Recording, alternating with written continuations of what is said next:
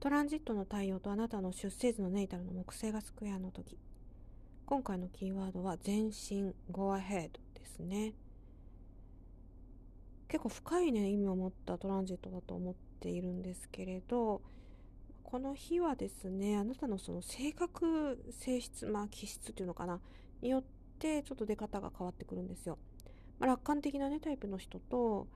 まあ、楽観的ではなくてこう慎重なねタイプの人と2パターンね大まかに分かれると世の中っていうのはえー、いらっしゃると思うんですけどこれはどちらがいいとか悪いとかそういう話をしているわけではないんですけど木星っていうね性質自体が結構主観的なところがあるんですよ。まあこれ、いて座ともね、あのちょっと関係してくるんですけれど、で、まあ、あのいい意味でなんですけど、ちょっと独善的っていうのかな、そういうところがあって、他の人のその意見を見ようとしなかったりするので、楽観的な人っていうのはもういいんですけどちょっと、えー、傲慢チックになりがちなところはあるんですよね。で逆に慎重にね、えー、進む人この人がじゃあいいかって言われるとそうとも限らなくって慎重に進むけど、まあ、ちょっと独善的になるとすごい視野がね狭くなって、えー、ちゃいますのでえ両方のタイプどっちもね気をつけないとねいけないっていうことがね、え大きく挙げられるんじゃないかなというふうに思います。ま別にその傲慢っていうのも多少であればねいいんですけれどもともと、ま若干傲慢な、部分を持った性質の人がね、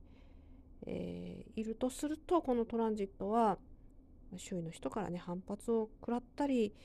まあ、うまくねスムーズにコミュニケーションがね進まないとかそういうふうになってきてしまいます。で今特に、えー、昨今 SNS の影響で頭で考える人が多いですよね。で頭で考えることも大切だと私は前々から思っていて、えー、だからこそきちんとこう、えー、日本史世界史はまず教科書から学ばないと変なね陰謀論に引っかかっちゃうから、まあ、教科書をきちっとやった上で逆のそのそういう話もねあのエンタメ的に見たりするのはね面白いと思うんですけどっていうことなんですね。でだけどその体の方が後回しになってくる人が多いのでバランスをね、えー、取らないといけないし頭でっかちな人がこのトランジットに行くとどうしても傲慢のね、えー、高火になっちゃいますから気をつけましょう。